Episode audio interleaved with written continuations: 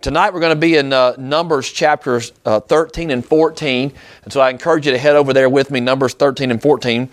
Now, while you're heading that way, let me ask you a question tonight. And this is the, this is the thrust of my message. How much do we actually love the Word of God? I want to ask it to you again. How much do we love the Word of God? Recently, Brother Marcos brought me a book uh, he had read and said, Man, I think you ought to read this. It's entitled A Biblical Worldview.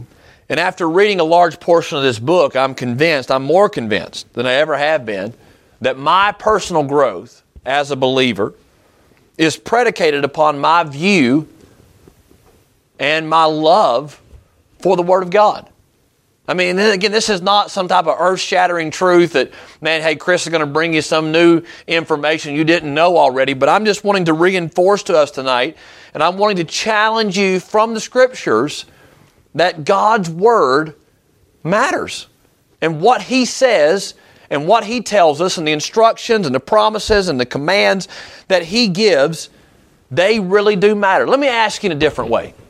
If, if I had the ability to take away every Christian book, every podcast, every Facebook or Instagram verse post with a pithy comment attached to it, every YouVersion devotional, every YouTube video that dealt with the Bible, every devotional book, every Christian t shirt, every Christian radio program, every sermon, even, and just took them all away and evaporated them. They were all gone. Would the Bible be enough? Would the Bible be enough for you? And, and I hope our answer tonight is yes. Of course, man, the Word of God doesn't need anybody else's help. Doesn't need a podcast, doesn't need a Facebook post, doesn't need, doesn't need my help, Uh, another pastor's help, doesn't need a Sunday school teacher's help. Man, the Word of God stands alone. It is sola scriptura. It is the Scriptures and Scriptures alone. But the question is, do we really believe that tonight? Do we really believe that, that the Word of God is enough for our faith, and not just our faith, but our life? Every choice, every decision, the Word of God speaks into that. And am I learning what it says? Do I love it enough to consult it, to regard it, to bring into my consideration, and to let it, the Word of God and the words of God, actually change and alter my decisions? See, 2 Timothy chapter 3 and verse 16 is says all scripture is given by inspiration, the very exhale of God's breath. Inspiration of God. Not like inspiration in the sense, man, an artist was inspired to write, to do this painting, or a poet was inspired to write this poem. No, no, no. I'm talking about the very breath of God moved on these writers, and it's profitable for doctrine, for, for reproof, for correction, for instruction in righteousness. Or you know, as we think about that, is the Word of God enough, or are we always adding? And we look at what Paul told Timothy man, doctrine, reproof, correction, instruction in righteousness. Is that enough? Man, I believe it is. The Bible certainly says it is. Or are we always looking to try to add something to it?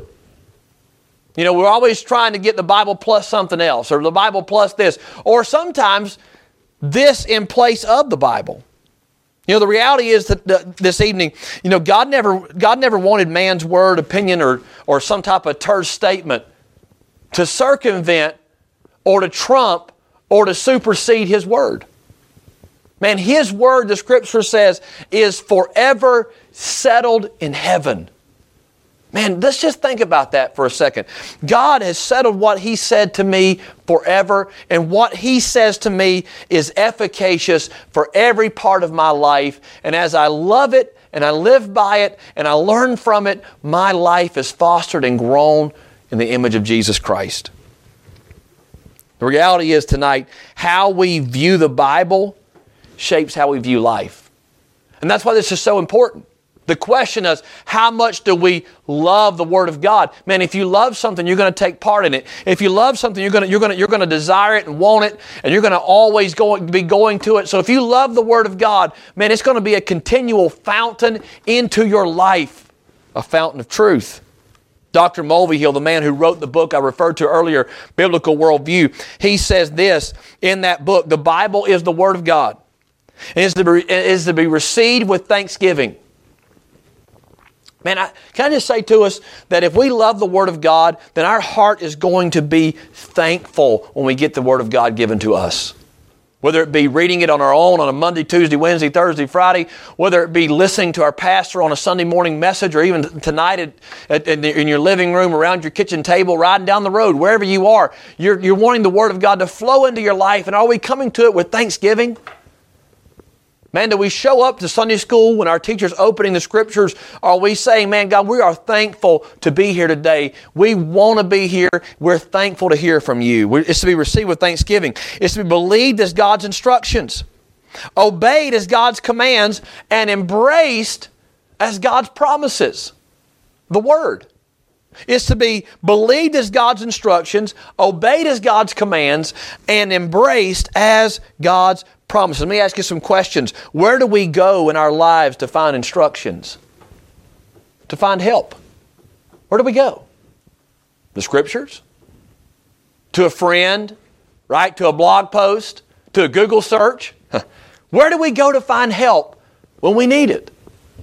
Uh, let me ask another question. What commands are we choosing to live our lives by? The command somebody told us, man's opinion, man's thoughts? Science, which is always evolving and changing. Where am I going to base my life on? Is it the word that's forever settled in heaven or is it somewhere else? And then lastly, what promises are we holding to in this life? What are we clinging to? Is it what God has spoken into our lives? Is it His Word? Now, I know you might be thinking, Chris, those are silly questions. Of course. I mean, I, I yes, I, am going to the Bible. I'm, I'm, listening to its commands. I'm listening to its instructions. I mean, of course, I, that's what I'm doing. I'm here on a Sunday night at Facebook Live or on YouTube, and I'm listening in and I'm trying to pay attention because I want God's help. Of course, that's a yes to those questions. Well, can we go to a portion of Scripture where you would think that it would be an obvious yes? I mean, just, just dead obvious, yes, that these people should be solely living and trusting in God's instructions and following His commands and, and listening to His promises. But yet in Numbers chapters 13 and 14, that's not what happens. I mean, here's some individuals at this point in, in, in the nation of Israel. They're on the very cusp of going into the promised land. I mean, they're right there. They've left Egypt, right? These people have seen God do some amazing things.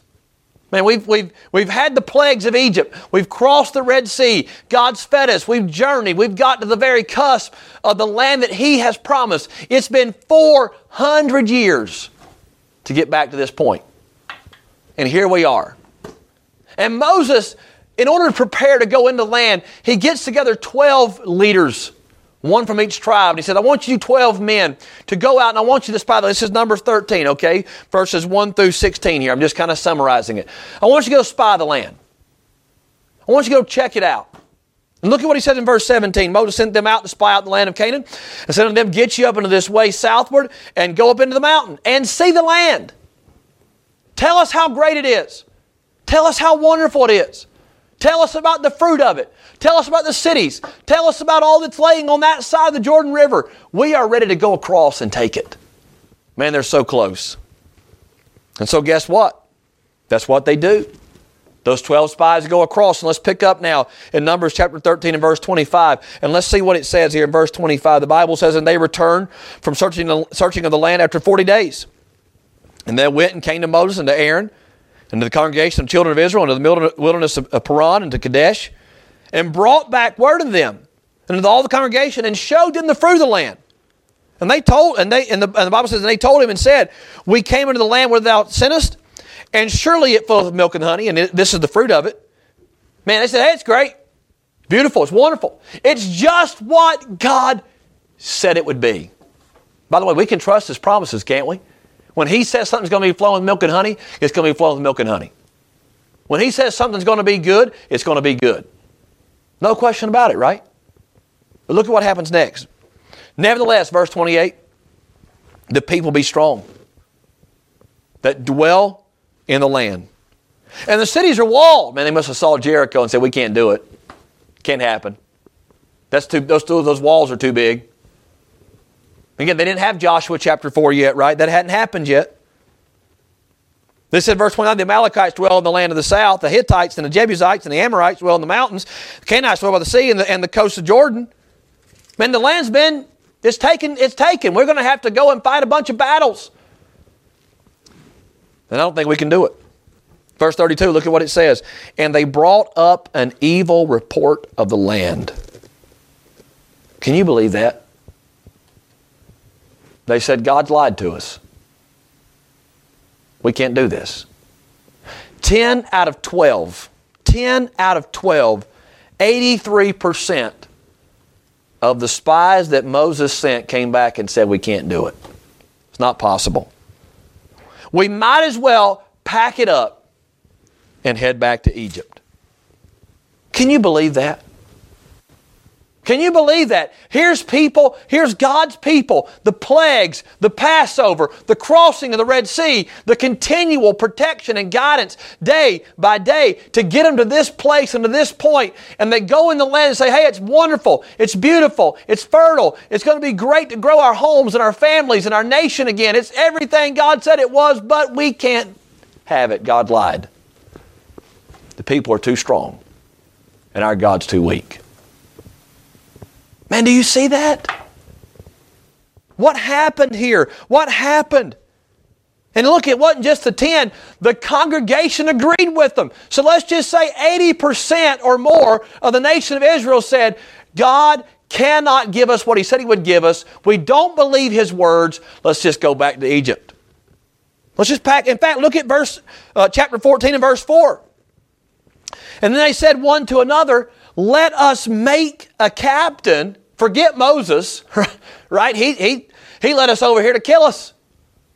Let's get us a captain together and let's, let's hightail it back to Egypt. And let's go be slaves again. That's better than actually going over there and doing what God told us to do. I can't believe that. I really can't. But you know what? When you don't love His words, when you don't love the words of God, and you don't look to it for instruction, and you don't look to it for promises, and you're not following its commands, you will believe anything. You know what happened here? They let their experience, they let their experience of going into the land, their, their most recent experience, right? Not the one they had gone through, their most recent experience of going through the land, and they came back and said, I'm just going to tell you, from our judgment, from our experience, God can't keep His word. How many times have you and I let our experience dictate to Scripture? As biblical Christians, as Bible believing Christians, our the Word of God is to dictate our experiences and to circum and, and to uh, transcend our experiences and to bring us above our experiences and to say, you know what? I know what I'm I know what I'm thinking, but I know what God has said. And what God has said is always going to trump what I'm thinking. That's not what they did here in the in the scriptures. They said, man, the land's too great. The walls are too big. The people are too strong. Let's just go back to Egypt. We had a better experience there than we're going to have over in the land of promise. Can I give you an alarming stat tonight? Dr. Mulvihill, in his book, Biblical Worldview, on page 109, he quotes a Lifeway study that surveyed 2,000 parents. 2,000 parents and gave them a list of choices and said, Choose all the ones that you go to for help for parenting advice. Right? So here's a list. Mark all the ones you go to to help you become the, the parent you, you think you need to be. Okay, simple question. And there's going to be multiple options, and you probably, most of them are going to click multiple things. Well, guess what? 91% of parents, 91% of parents check the box. I use my experiences for parenting advice, my own experiences. Not necessarily wrong in itself. But here's what's sad. Do you know how many checked they looked to the Bible for parenting advice? 91% said my experiences. You know how many checked the scriptures? 46%. Half, half of the ones that said, hey, I'm going to go to my experience also said they're going to go to the scriptures. Is it any surprise we're in a mess today? Is it any surprise our homes are hurt and breaking, broken and falling apart? Is it any surprise our marriages are struggling? Is it any surprise our churches are drying up revivals becoming less frequent and less often? I'll tell you why. We don't love the Word of God and we don't believe it to be able to meet the needs of our lives in every area, in every way, in every place. The Word of God tonight, church, is the authority on faith and life. Every part of your life, every relationship, every responsibility, God speaks into it. Are we listening to Him? And we must be sure that our experiences are being informed daily by His truth filtered through the truth of His Word. And back in Numbers here now, in Numbers 14, we find that two men stood up and said, Wait a minute, whoa, whoa, whoa, whoa, whoa. God can do this. Look at verses 6 through 10. Joshua the son of Nun and Caleb the son of Jephunneh, which were of them that searched the land, rent their clothes, tore their clothes up, and said, Hey, wait a minute. Don't go back to Egypt. And they spake unto all the company of the children of Israel, saying, The land which we passed through to search, it is a good land, exceeding good land. If the Lord delight in us, then he'll bring us into this land and give it us, the land which floweth with milk and honey. Only rebel ye not against the Lord. Man, Joshua and Caleb are sounding the alarm. Trust God's word. He told us it's our land. Let's believe Him. Let's trust Him. The Lord is with us, not with them. Fear them not. Verse 9. Verse 10, look at what it says. Look what they did. But all the congregation bade, stone them with stones. Let's kill them. Caleb and Joshua are trying to convince us to follow the words of God. Let's kill them. Can I say to you, when the Word of God is not your love, when people come into your life who are trying to point you to the Word of God, you'll hate them for it. You'll hate them for it. You're going to get mad at them. You're going to get angry at them. You're not going to like it because the Word of God, if you don't love it and you're not governing your life by it and you're not living in it every day, when the Word of God's given to you, it actually makes you bitter and angry. They wanted to throw stones. And apart from God showing up in verses 11 through, you know, the rest of chapter 4 there, apart from God showing up, man, they would have killed them. But God thundered down from heaven and said, I should just wipe them off. And Moses begged him, please don't do that, Lord. Now let's fast forward 40 years. Let's fast forward 40 years. So now that, that whole generation's dead. 20 years old and up, they buried him in the wilderness. They walked around for 40 years. They're back on the land, on the cusp of the land of promise again. Joshua was the leader. Moses is dead. Joshua is the leader. And man, Jehovah is salvation, right? He's going across the Jordan River. He's going to lead the nation of Israel into the land of promise, the land of spiritual victory, a land of battles, a land of sorrows, but a land of great promise and victory. And can I ask you a question? What does God do? What does God do to put in place to keep them from repeating the rebellion the last 40 years? To keep that same issue from happening again, where somebody speaks up and convinces the people that God can't do what He said He would do. Well, go to Joshua chapter 1 with me in your Bible. Let's see what He does. God puts a plan in place to make sure that Joshua, his heart is in tune with the Scriptures and that the people of God are in tune with the Scriptures. Look at what it says in Joshua chapter 1 and verse 8. This book of the law shall not depart out of thy mouth. He's talking to Joshua now. But thou shalt meditate therein day and night, that thou mayest observe to do according to all that is written therein. And if you do that, Joshua, if you get in the scriptures, you get in the word, you meditate daily, you get your, you get your heart, mind, and soul in tune with the word of God on a daily basis, if you will do that, then your way is going to be prosperous. Not because you're great, because I'm great. Not because you know what's best, because I know what's best. And when your heart is being in tune with my words, my words will transform you daily. And then you're going to have good success. You know what God made sure? God made sure that Joshua was going to have a steady diet of his words. I, I ask you again tonight how much do you love the Word of God? How much do you love its promises, its commands, its instructions, its reproofs, its corrections? Do you love the Word tonight? See, the spiritual and military victories that lie in front of them are going to come to them based upon their willingness to be courageous and obey what God said. Man, God's told us a lot. Are we being courageous tonight? Are we stepping out on Him? Let me ask you a few questions in closing, and I'm done. Number one, how much time do you spend in a given day searching, studying, and learning God's Word? Three minutes, five minutes, six minutes, 10 minutes, 12 minutes, 15 minutes, 20 minutes, 30 minutes, an hour? Zero minutes? See, how you answer that question is a pretty good indication of how of the type of disciple you're going to be. In fact, when Jesus, he told him, he said, listen, you've come to me, you believed on me, but here's the deal. You are my disciples if you continue in my word. If you continue in my word, then you're my disciples. Did you hear that? He said in John 17, 17 that he's going to sanctify you through his truth. His word is true. The Bible, the scriptures. That's where God wants me to be. How much time do we spend? How much time do you spend? Now, let me ask you a second question here. How often do you read God's word aloud to your kids and or your spouse? Hey husband, hey dad, spiritual leader, spiritual priest of your home?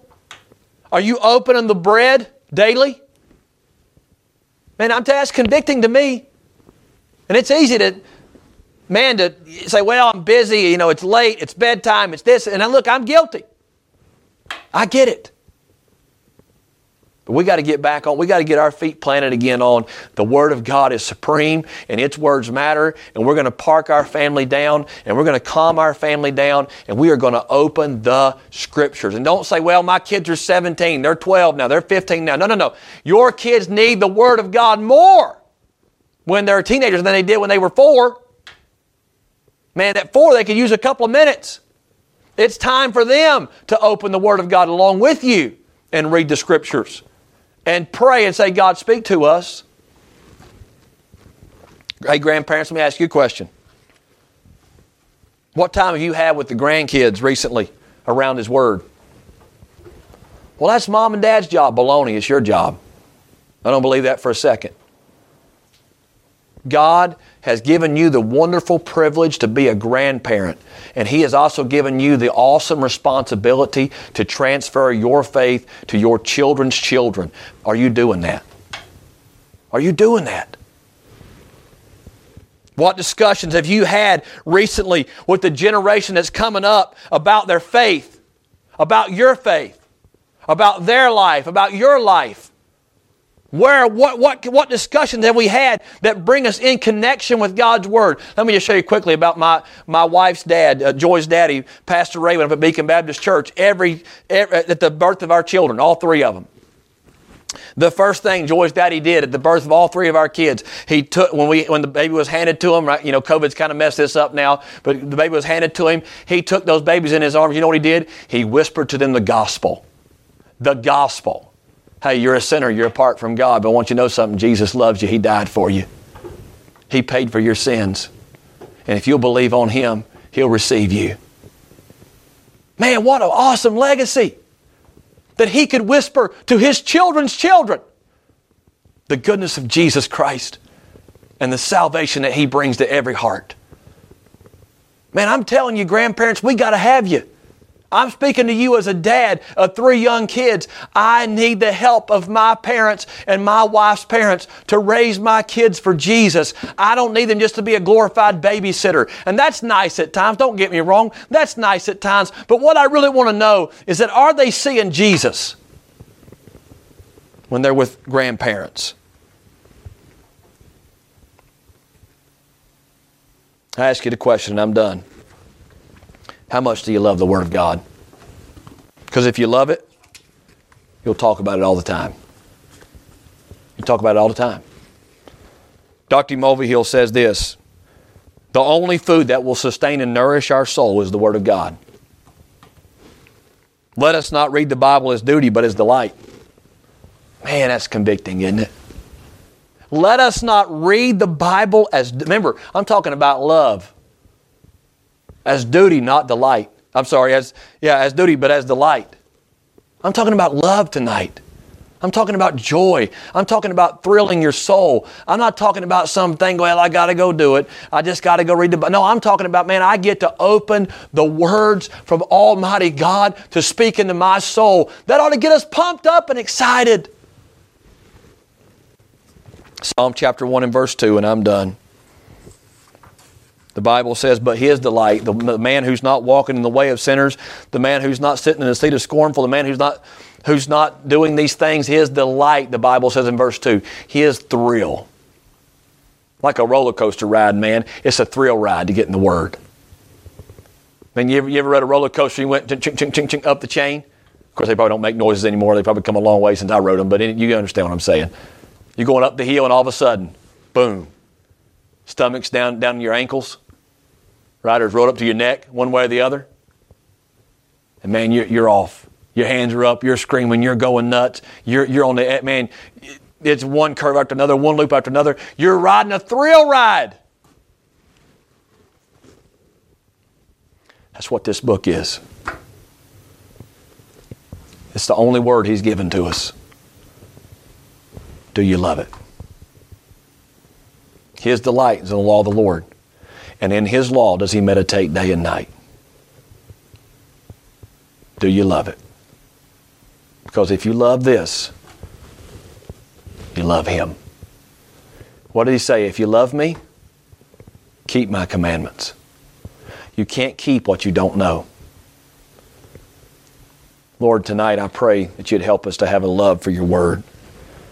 I pray you bring a revival of love for the scriptures, that we'd be the people of Berea here at Faith Church, that we'd be mighty in the scriptures not mighty in man's opinion, not mighty in a bunch of cool events and activities, but God, you would so cleanse and purify us as a church, a local body, that the Scriptures would light us on fire. And that's what would thrill our souls.